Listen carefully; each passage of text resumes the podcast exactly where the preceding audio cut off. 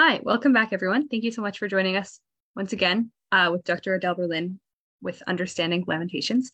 Um, and thank you to everyone who's joined us throughout our summer span. Um, just very quickly, once again, I'll be promoting people to be pan panelists. That doesn't put any pressure on you, except it will allow you, if you so desire, to turn on your cameras and show your face, which we'd really appreciate. Um, and you'll also be able to raise your hand and uh, ask questions in that way. Alternatively, you can put questions in the chat here or in the comments on Facebook, um, and I'm happy to pass those along. Um, but we do ask that you try to stay muted when you're not speaking. Um, thank you so much for joining us again, and uh, let's get started. Okay, thank you, Chaya. Um, we're going to uh, look at chapters four and five of Eicha tonight. And um, what we find, especially in chapter four, but actually throughout the uh, the Megillah Eicha in general, is the theme of suffering. It's it's a central theme in the book. All segments of society are affected: young and old, men and women, children, leaders, priests, prophets, and the general population. And each person or each type of person suffers in a way that typifies them um, it's interesting to see the difference in in uh, men and women uh, because suffering is gendered. That men and women suffer differently. Um, when it comes to women, there are two images uh, of female suffering: the wife and the mother. Um, because these are the two major roles that women had in Israelite society, and they're the roles that they lost as a result of the destruction. The wife lost her husband, the mother lost her children.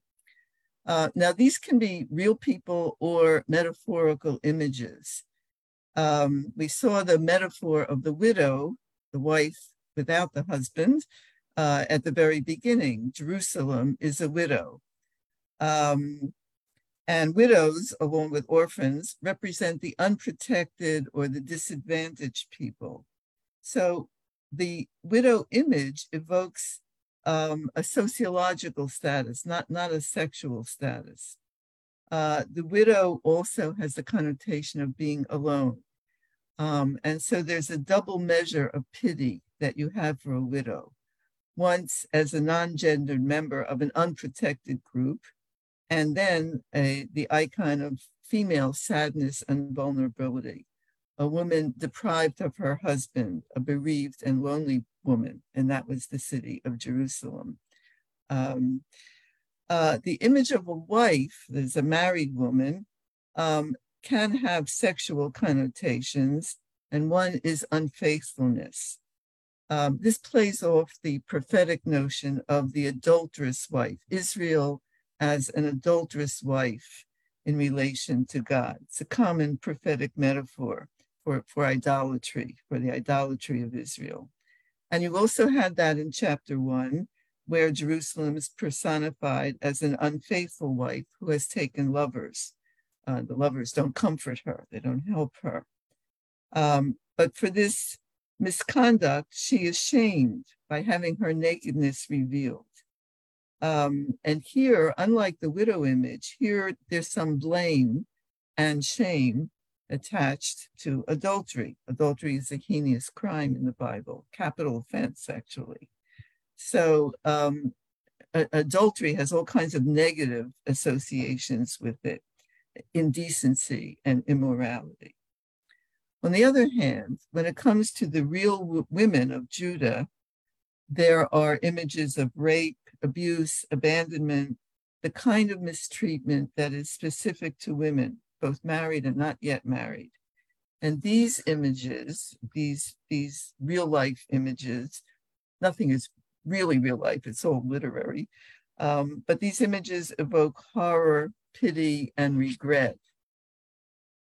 Um, the other female image in Lamentations is the maternal image. The Judean mothers lose their maternal status by virtue of the fact that they cannot care for and nourish their children.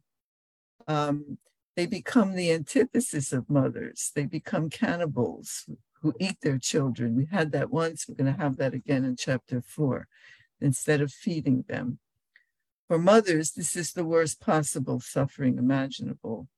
Um, I mentioned before that cannibalism is a conventional image associated with war, but it's effective nonetheless. Men suffer in what I see as typically masculine ways. They lose power and physical prowess. They're no longer in control of their private affairs or the affairs of state. They are weakened from hunger and disease, vanquished by the enemy. They suffer mental and physical brutality. Just as the women can no longer feed their children, men can no longer serve their role as protector of the family. So suffering is expressed in large member in large measure in gender terms, and it parallels the roles that men and women play in society. The poet's purpose in dwelling on suffering is, in my view, to make God see the suffering of the people with the hope that this will provoke a response from him. The poet wants to make God participate in the national experience the suffering that is put before God is the suffering of all the people as a whole and in its component parts. It is the suffering of the men and women, the old and young, rich and poor, elite and common. There's no limit to the suffering in, in this book. Um, it, it, it's all genders, all ages, all classes. Um, in fact, the, the hierarchy in which these distinctions are operative has been destroyed. I don't mean to say that the book sees an end to, to its patriarchal system, the hierarchy uh, of class and, and gender. Um, it actually, I would say, hopes for its return. That would be a return to normal. The picture that we are seeing in these poems is one in which society has broken down completely. The rich are destitute, the leaders are not respected, priests and prophets and elders have lost their roles. Ordinary people can't function as they should. This is a meltdown in life. Um, everything has been reversed, everything has been wiped away. And that's what the poet wants God to notice. Uh, we're going to see this especially in chapter four. Um, and I think chapter four is the most moving of, of all. The main theme is degradation. Everything beautiful has been sullied. Things of priceless value are treated as if they're worthless. Precious and beautiful objects are metaphors for the most precious things, human beings people who are like gold, like precious gems, have become as worthless as potsherds. The elite, accustomed to delicacies, are reduced to eating garbage. You see how everything is reversed here as well. Society's leaders, once as magnificent as coral, sapphire, have turned to dried up wood, abject figures, shriveled from hunger. Um, it's not only a picture of these individuals in, in their misery. But again, as, as I said, the abrogation of all that was normal in Judean society, a reversal of fortunes, socially and physically. It's caused by the ravages of wartime famine.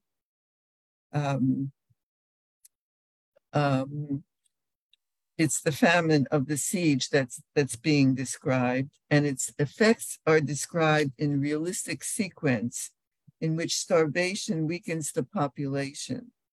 First, the children who are starving, and then adults whose health deteriorates precipitously. Then the ultimate trope for starvation, cannibalism. Studies of famine note that the most vulnerable are children beyond the time of nursing. Children who are nursed have somewhat lesser mortality rates, but nursing is very demanding on the mother, and it's extremely difficult for her body to meet the extra nutritional needs. Adults do not die as quickly as children, um, but when they do, it's often because of disease brought on by malnutrition and unsanitary conditions.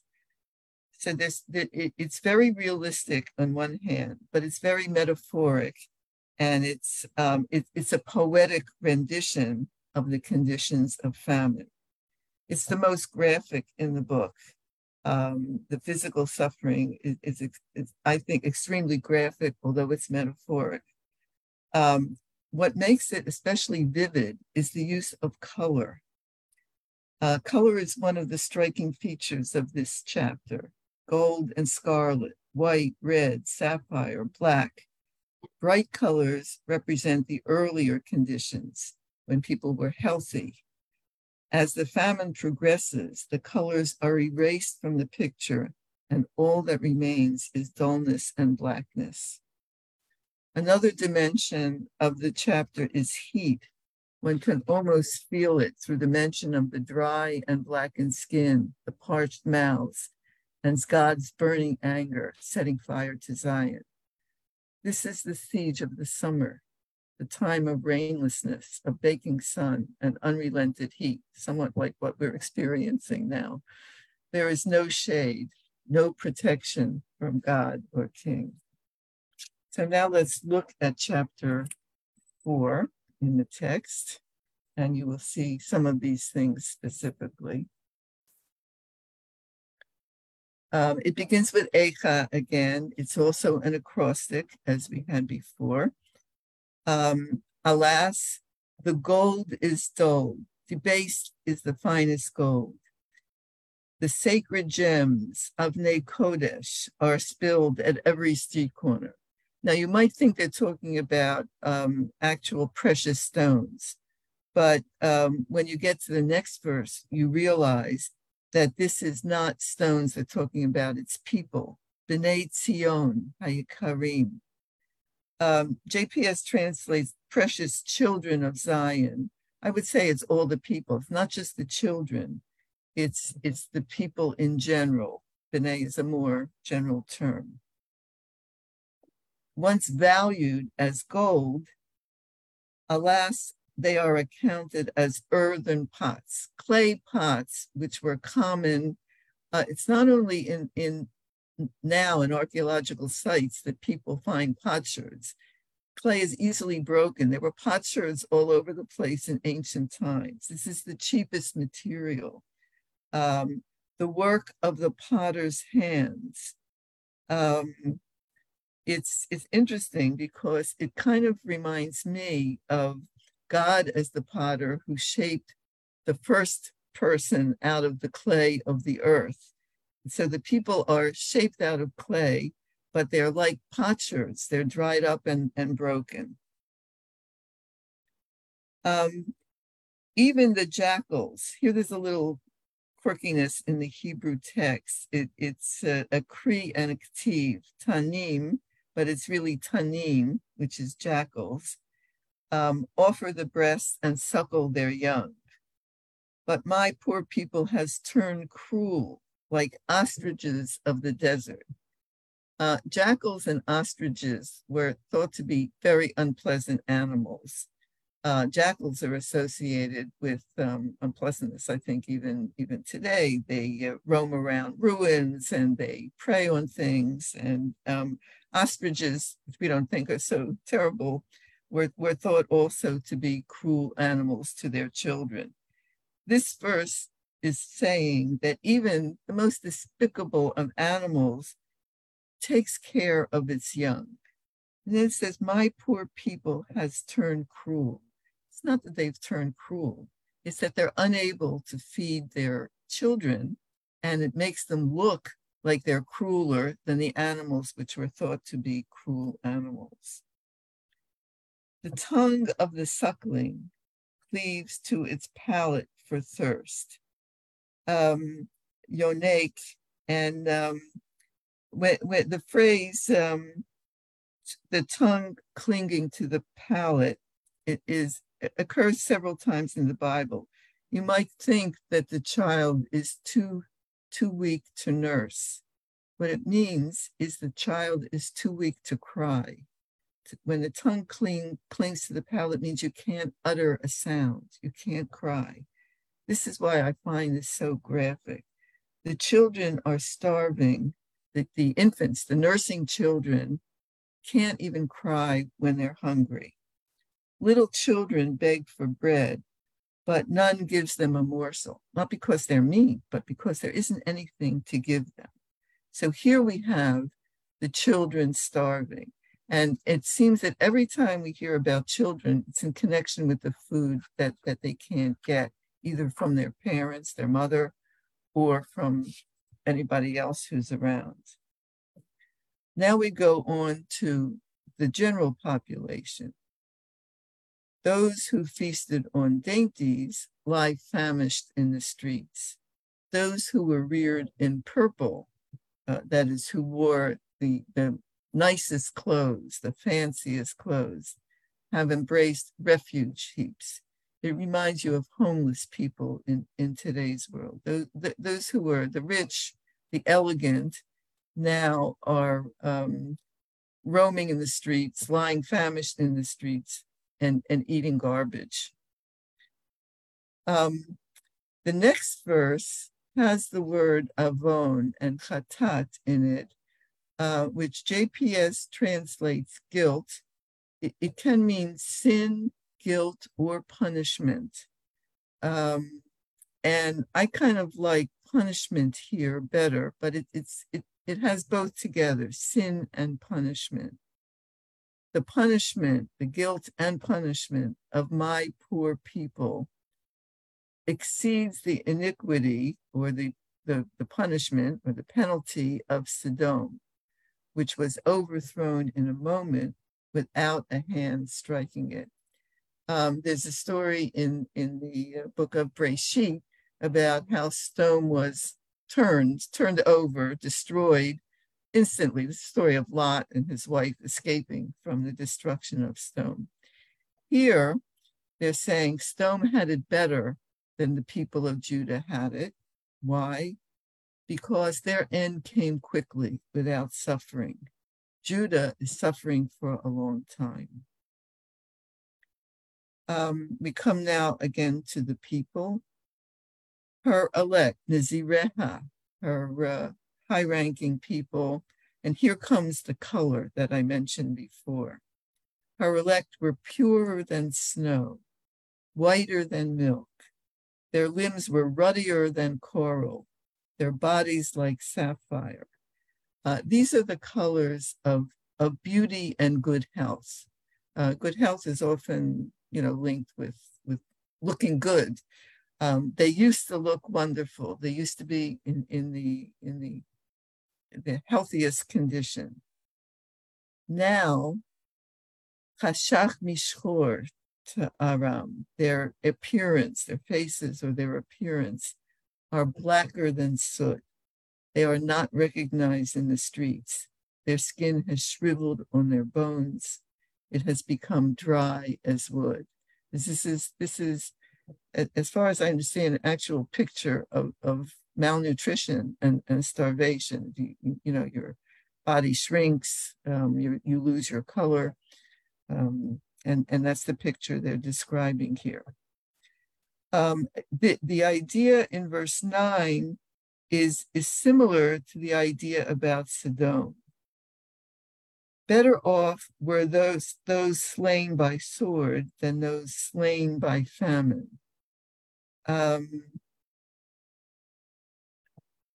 um, there, there were people who were killed in battle, especially the, the people, the, the fighting people, and everybody else was in the city besieged, unable to get food. Um, if you're killed by the sword, again, it's a quick death. Famine is a slow starvation, uh, and it's it's um, it's worse. Um, what do I want to say about here? Um, Yazuvu Medukarim. Um, the translation here is pine away as though wounded. Um, I would translate it, they, they, they bleed slowly. In other words, if you're struck by a sword, you, you bleed profusely. Uh, you don't actually bleed if you're starving, but it, the metaphor is you bleed slowly, mitnuvat sadai, from the lack of the fruit of the fields. You, you don't have any produce. Um, by the way, the, the, the growing, the agricultural fields were outside the walls of the city. The people go into the walls of the city for protection from the enemy. They can't go out to um, to get the harvest, to get the fruits. They have only what's preserved in the city. And in fact, the enemy soldiers rip off whatever food they have. They don't come, they don't bring their own food with them. They eat what they find in the lands that they invade. Um, here comes again the, the cannibalization. Yedei Nashim Rachmaniyot, tender-hearted, compassionate women cook their children. These are tender-hearted women. These are women, they would never want to do something like this. Um, such became their fare in the disaster of my poor people as they were forced into cannibalism. Um, now we come to a, a, familiar idea. The Lord vented his fury um, on, on the people, pouring out his wrathful blaze. Anger is hot, it's like a fire. Um, and it's the fire, both metaphoric and literal, um, that God is sending on Zion. He kindled a fire in Zion, which consumed its foundations. This reminds you a little bit of chapter two, where God brought down the city. Um, verse 12 also has a familiar trope. Um, let me say now, and I'll say it again when we when we read the psalm that I gave you as a handout. The tropes are similar and they're used over and over again. And it always amazes me how they can tweak them. How can they arrange them? How can they vary them so that they're always effective and they fit the context? So here is um, the onlooker trope. Lo aminu malchei eretz. The kings of the earth did not believe nor did any inhabitants of the world, kings and everybody else in the world, couldn't believe that a foe or adversary could enter the gates of Jerusalem. Jerusalem was inviolate. This is the idea that God would protect Jerusalem, would protect his people, his country, his, his appointed king or dynasty. Um, nobody could believe this happened. It was for the sins of her prophets, the iniquities of her priests, who had shed in her midst the blood of the just. The blame here is on the false prophets and the priests who did not conduct uh, themselves or their services uh, uh, properly. They wander blindly through the streets, defiled with blood, so that no one was able to touch their garments. There's a certain irony in saying that prophets, seers, visionaries walk blindly through the streets. Um, the next verse um, continues um, with the idea they are defiled by blood. That is, here they're saying they're bleeding from wounds or, or disease or whatever, but here the idea is that the blood makes them ritually impure, as, as blood does. You can't come into the sanctuary if you're ritually impure. So no one can come in contact with them. Uh, nobody can touch their garments. And in the next verse, it says, Suru, Tameh. They call out, unclean, get away, don't go near him, the people shout, don't touch him. They do this for lepers. This is this is this idea, these phrases is what uh, people used to say in ancient times about lepers because you didn't want to come in contact with them. Um, and here, these people are like lepers. Nobody wants to have anything to do with them. So they wandered and wander again, for the nations had resolved they shall stay here no longer. The Lord's countenance has turned away from them. He will look on them no more. When God, when God shines his face on you, that means he favors you, he's going to take care of you. When he looks away or hides his face, that means he is doesn't have anything to do with you. They showed no regard for priests, no favor for elders. Up till now, it's been a third person account now we have a first person account So you're getting this switch in perspective. Even now, our eyes, see the first person plural here, pine away in vain for deliverance.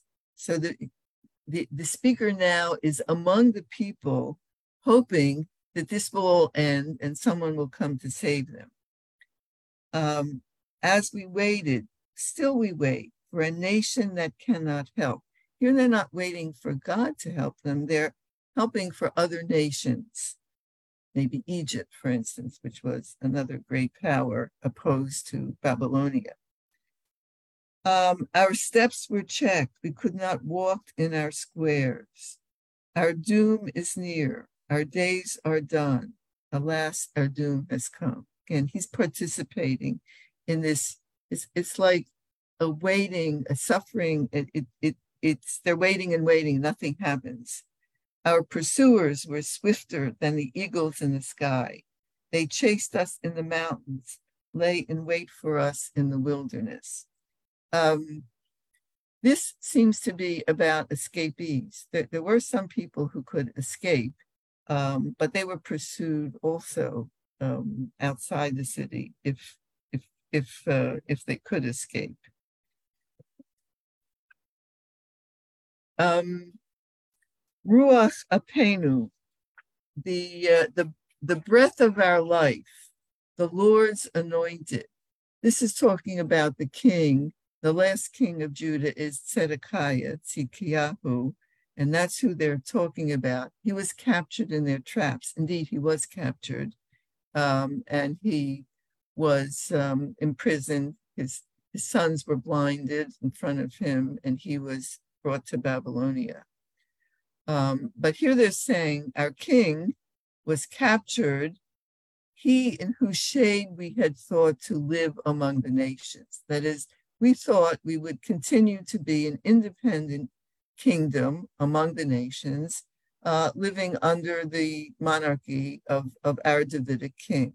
But the king is gone. This, by the way, is the end of the kingship. Um, the, the, the beginning of the end of the kingship happened um, before when the previous king was captured and taken uh, as an exile to Babylonia, and the Babylonians actually appointed Tzidkiyahu, thinking he would be loyal to them, but he wasn't. He revolted, and that's what, what brought the final attack. Um, the end will also be a little familiar to you. The, the ideas here uh, about Edom. Edom is um, kind of a partner with Babylonia here, and Edom is blamed, although Babylonia is the major force, the major enemy. Here it is Edom, um, also in Psalm 137, Al Naharot Bavel. Sisi v'simchi bat Edom, rejoice and exult, fair Edom, Lady Edom, who dwells in the land of Uz.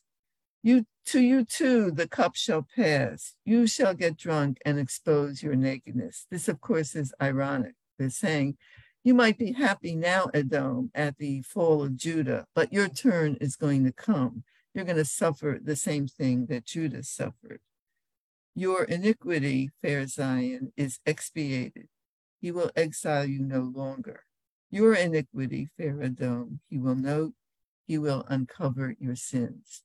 This is the hope for reverse, where Judah is reinstated uh, in, in God's eyes, and the enemies are punished measure for measure for what they did to, to Judah. And we've met that idea before.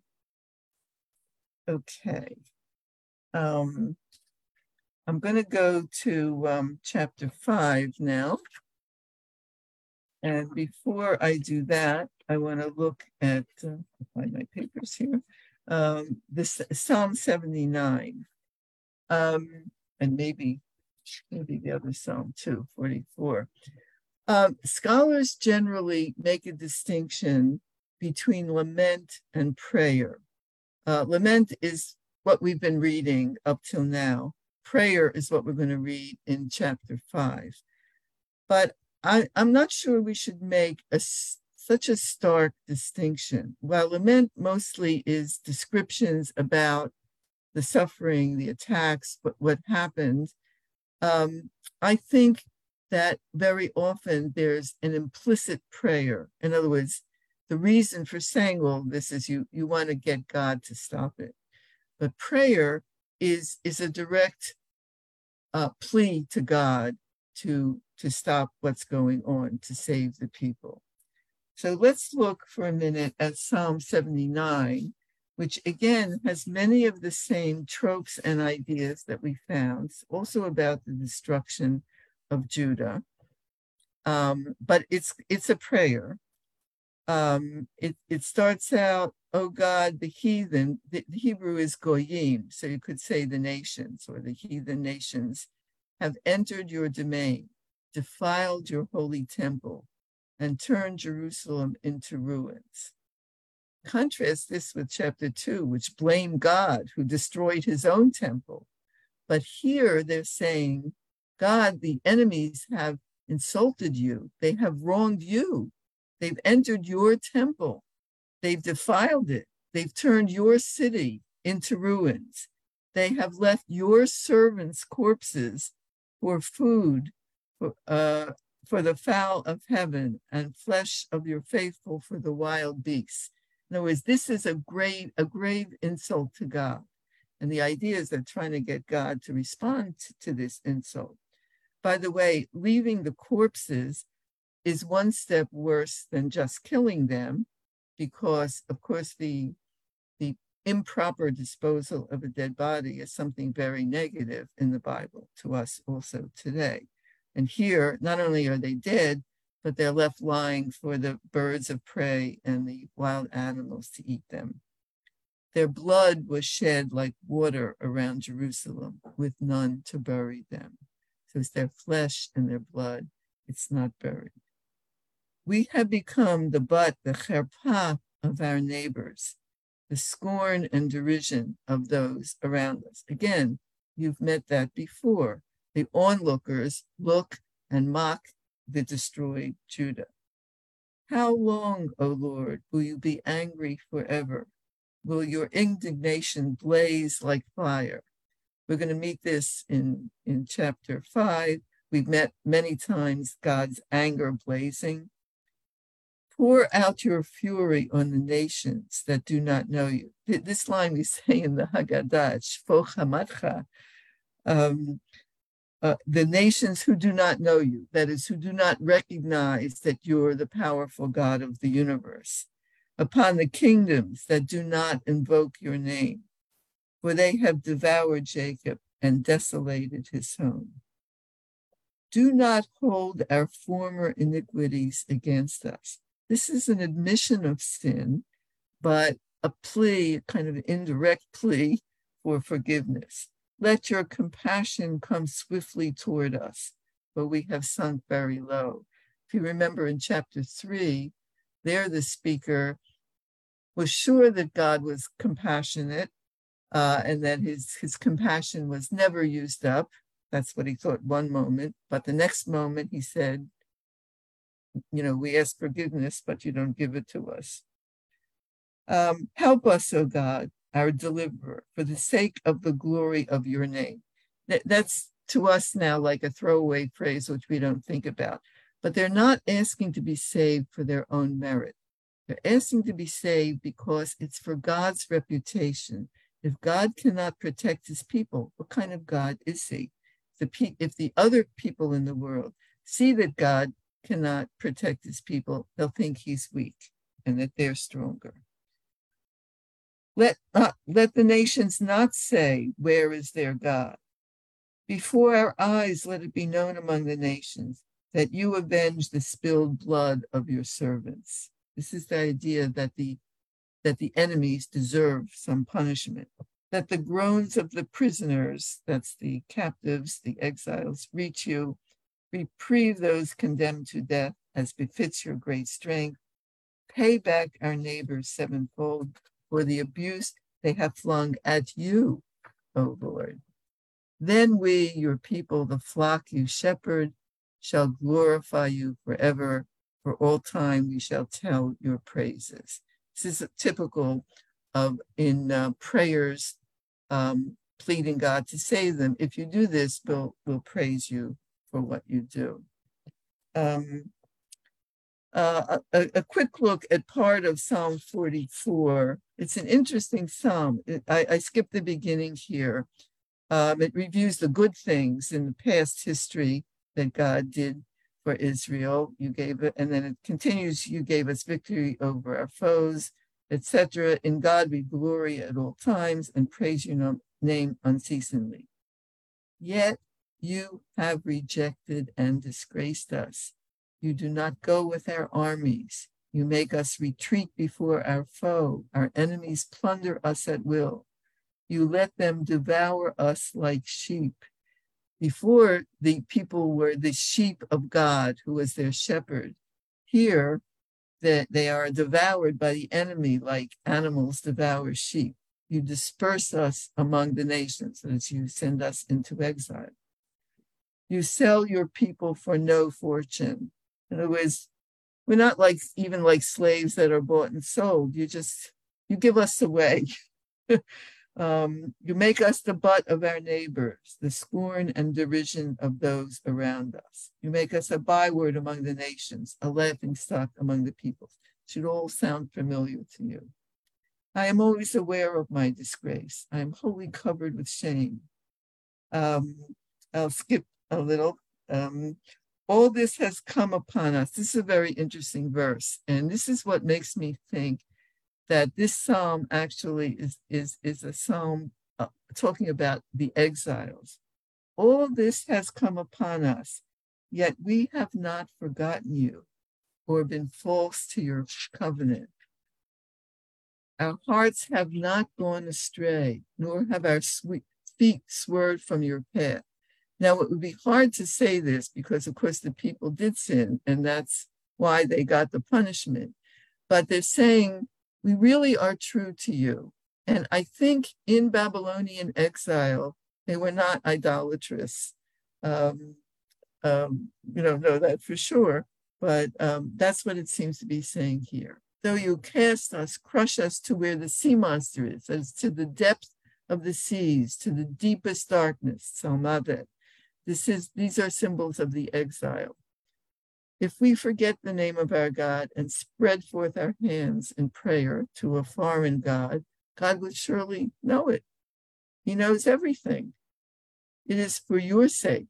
I don't actually like that translation. The word is alecha, because of you. It's your fault, God, that we are slain all day long, that we are regarded as sheep to be slaughtered. Rouse yourself don't sleep. God, of course, doesn't sleep. Awaken, get into action. Do not reject us forever. Why do you hide your face, ignoring our affliction and distress? We lie prostrate, prostrate in the dust. Our body clings to the ground. Arise and help us. Redeem us as befits your faithfulness. This is my entree into um, chapter 5, which is a similar kind of prayer. Um, I would say, and if I have to assign this to a, a context, that this is not the exile speaking, it's the people left behind. There were survivors who were not exiled, who remained in Judah. It could be anyone, any Judean, but it, it seems to, to me to, to fit that. So let's look at chapter five now. Zachor. Um, the words Zachor and Shachach, we learn in our dictionaries, mean remember and forget. But when we ask God to remember something, it's not because he forgot something. God does not forget. It, it, it means to ignore. Um, means to pay attention to, and Shachach means to ignore. So it's saying, Pay attention, O Lord, to what has befallen us. Um, Habita, look, see our disgrace. Um, and what's described here is the conditions um, af- after the battle is over. Our, our heritage our Nachala, Nachala is ancestral land, has passed to Zarim. Uh, Zar means a, a, a alien, sounds like Martians to me. I would say outsiders. Um, it means anyone not of the family. Um, what we're talking about is land passing to um, other people. Uh, in in uh, normally land would pass within the family. Here it's saying our our ancestral land has gone to people not of our family. Our homes have gone to Nachrim, to foreigners. And that's indeed, they have lost control of their ancestral estates. It doesn't belong to them anymore, it belongs to the Babylonians. Um, and this refers on, not only to private uh, holdings, but to the country as a whole, because Israel is the Nachala of God or the Nachala of, of, is, of, uh, of Israel, of the people of Israel. We have become orphans, fatherless. Our mothers are like widows. And we're, we're deprived of the head of household, that we've lost our land. The, the, the household has become disrupted. It no longer has a head of household. We must pay to drink our own water, obtain our own wood at a price. Uh, wood and water were free, okay? And the people who were the drawers of water and the gatherers of wood in ancient Israel were the lowest ranking people. It's like saying we have to pay for the air we breathe. Um, things that used to be free or cheap are now expensive. This is inflation because of scarcity. Uh, we are we, uh, we are hotly pursued, exhausted, give, given no rest. We hold out a hand to Egypt, to Assyria for a fill of bread. Assyria and Egypt were, were the old empires. Um, Egypt, of course, had been around for a long time, and um, these were, it, this is a kind of a, um, a, a, conventional way of, of saying other empires. The Assyrian Empire was gone by this time. It had been absorbed by, by the Babylonian Empire. Egypt is still there. Um, uh, ironically, also, Assyria and Egypt had enslaved the people. Egypt, of course, at the very beginning, before Yetziat Mitzrayim, and Assyria uh, was the power that conquered the northern kingdom of Israel and exiled its inhabitants and, and tried to get Judah, but was foiled, didn't quite make it to Judah. So Judah was spared. But what they're saying is we we look to other nations to help us out, and Egypt and Assyria are the, the like the models of, of the big empires. Uh, the next verse is also a little tricky. Our fathers sinned and are no more. That is, our ancestors, chatu ve'enam. Va'anachnu. Um, I mentioned before that avon can mean not only sin and guilt, but also punishment. And the question here is Does the current generation feel it's free from sin and it's paying the price of earlier generations, or um, uh, uh, equally possible, are they saying the sin started with our fathers and it accumulated, and finally uh, the punishment is coming in our time? This has been read both ways. Um, I don't know that I would think they had the chutzpah to say that they didn't sin. Um, but what they're saying is the sin is nothing new. It, it, there's, there's been a lot of sin over a lot of generations in Israel, and now the time has come to pay the price. Avadim mashlubanu, slaves, which means the lackeys of the Babylonian king, um, because uh, you know Babylon Babylonia put officials to um, over the province of Yehud, um, and then the Persians did also. Uh, and there's none to rescue us. In other words, we can't break free of this empire which now controls us. We get our bread at the peril of our lives because of the sword of the wilderness. Cherev, that's uh, cherev is also related to the word that means drought, dryness. Um, and I think I, I, I like better the drought of the wilderness, a desert-like drought. In, in other words, they can't get any food because of the of the drought of the of the the lack of produce. Our skin glows like an oven with fever of the famine. They have ravished women in Zion, maidens in the town of Judah. This is um, Nashim Betzion and Betulot Ba'are Yehuda. It's interesting. Nashim is all the women. Betulot, often translated as virgins. It, it really means women of marriageable age who are not yet married. So, on one hand, it goes from all women to a narrower group of women.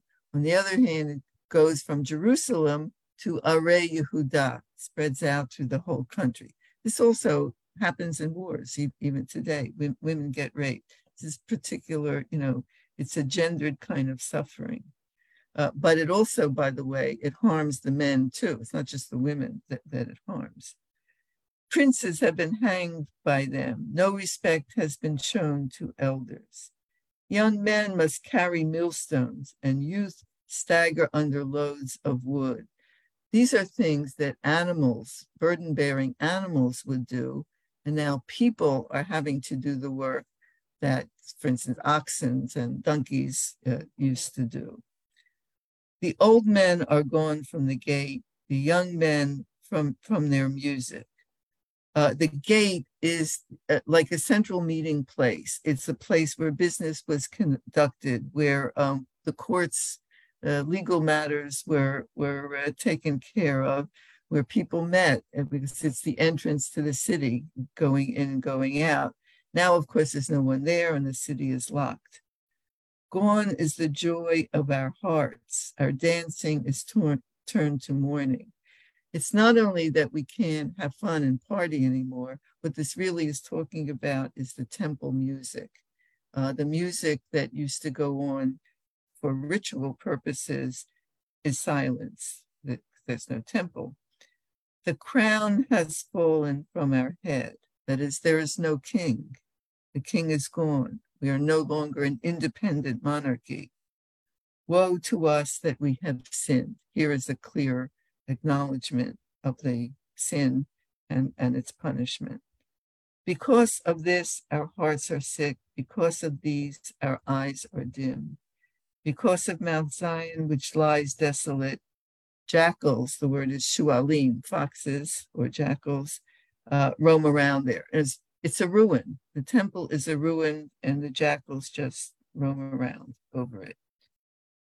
But despite the fact that the temple, which is God's seat, God's footstool, is gone. But you, O Lord, teshev, le'olam teshev, you live forever. You sit on your throne forever. Kisacha ledor vador. Your throne in, endures forever. This is a very big theological step. Even without the temple, God reigns. Lama lanetzach tishkachenu.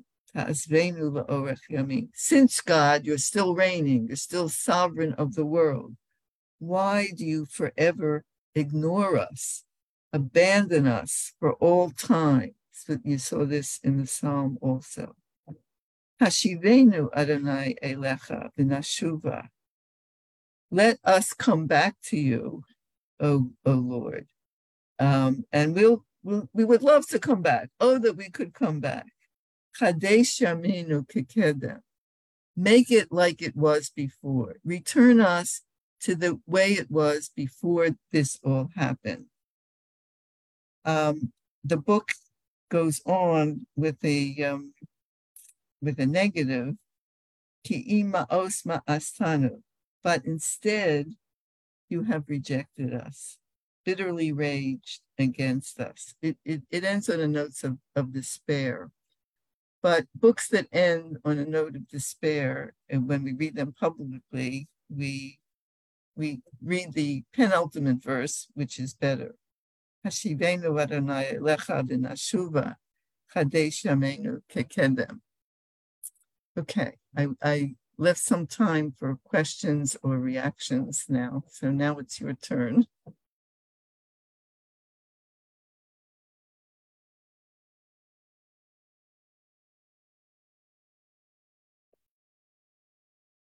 I solved all your problems for you.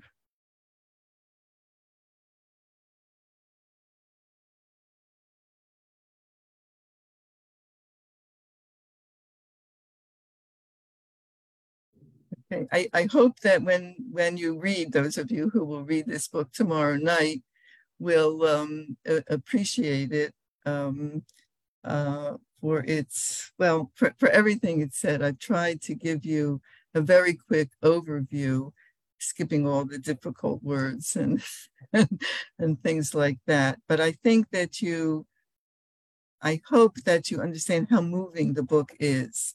Um, it's, it's, about the worst catastrophe, certainly in ancient times, that happened to Judah, which changed everything after it, changed the whole way we, we, we looked at the world. It changed theology.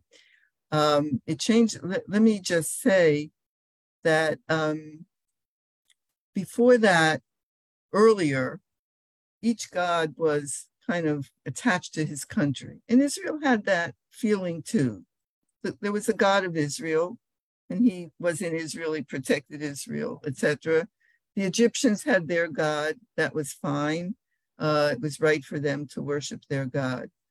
But when the people were exiled, suddenly God became universal too. God was in Babylonia with them. This is a whole new way of looking at the world.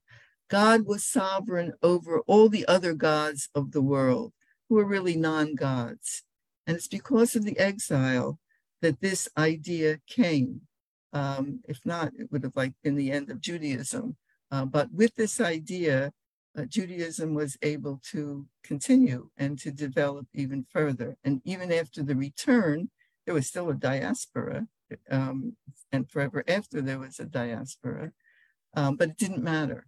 God is God of the universe, and He is all over um, I like to think that he did finally answer us, um, even after a long time, even if the Book of Lamentations didn't live to see it. So thank you. Ah, question. God doesn't speak in, in Lamentations.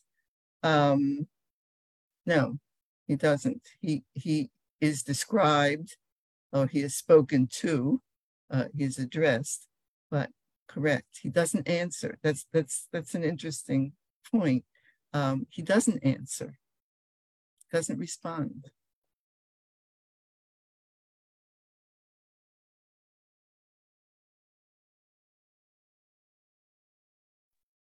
I don't know if you saw the second part of the question, but uh, this person was wondering if any if we have any other books that um, imagine a response from God or imagine the same. Oh, there, there are there God's are uh, there are parts of the Bible. There are Psalms. I can't think of one right now where God speaks, um, uh, but not in this not in this context.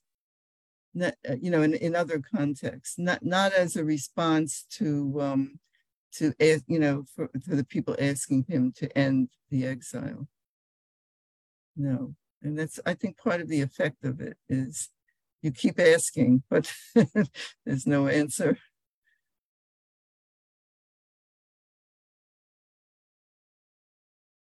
Um, okay. You know, where the when we repeat um, verse 21 after verse 22, I mean, is that a relatively modern thing, or is that no? No, it's um, it's actually written in a lot of Bibles. I don't know if it's written in like medieval manuscripts, but it's also after the book of Isaiah and Kohelet, Ecclesiastes. It, it's just, you don't like to end on a down note, uh, especially in a public reading. So you you go back one verse, which is usually a little better, and and it's just a nicer way to end a public reading. It doesn't mean, I mean, the book was composed. I mean, it's it's I guess appropriate that Eicha ends with this, you know, Lama lanetzach tishkachenu. Excuse me, uh, that you despise us uh, forever, um, because that's that's really what the book is saying. Um, but again, it's it's I don't know when the convention began, but it's not a recent thing. Isaiah 40 is is is um, what we read on Shabbat Nachamu. Uh, Isaiah is it, it is in a sense a response. Isaiah is speaking to the Babylonian exiles, and he is telling them, yes, God is going to go back to Jerusalem. Uh, the, you know, things will be restored. And it's Isaiah especially who makes the point that God is, is the sovereign of the universe. Uh, anybody who could re- create the world could certainly defeat the Babylonians. Uh, and he will do that. And Isaiah also is, is the one who says, You sin, but you pay double for your sin. And, and that's the idea you get here too. They deserved it, but they didn't deserve that much. Um, and so the idea is eventually that God will rescue them, will will bring them back. Um, so Isaiah is is comforting the people in exile. Um, uh, yeah, it, and it's nice that we read that on Shabbat after Tisha B'av. And, and by the way, it starts out Nachum. It's it's it's not clear who's speaking. It's plural. You guys comfort my people. It's like Isaiah is hearing God talking to people, telling them to comfort his people. So here God is offering comfort through through Isaiah, presumably other prophets.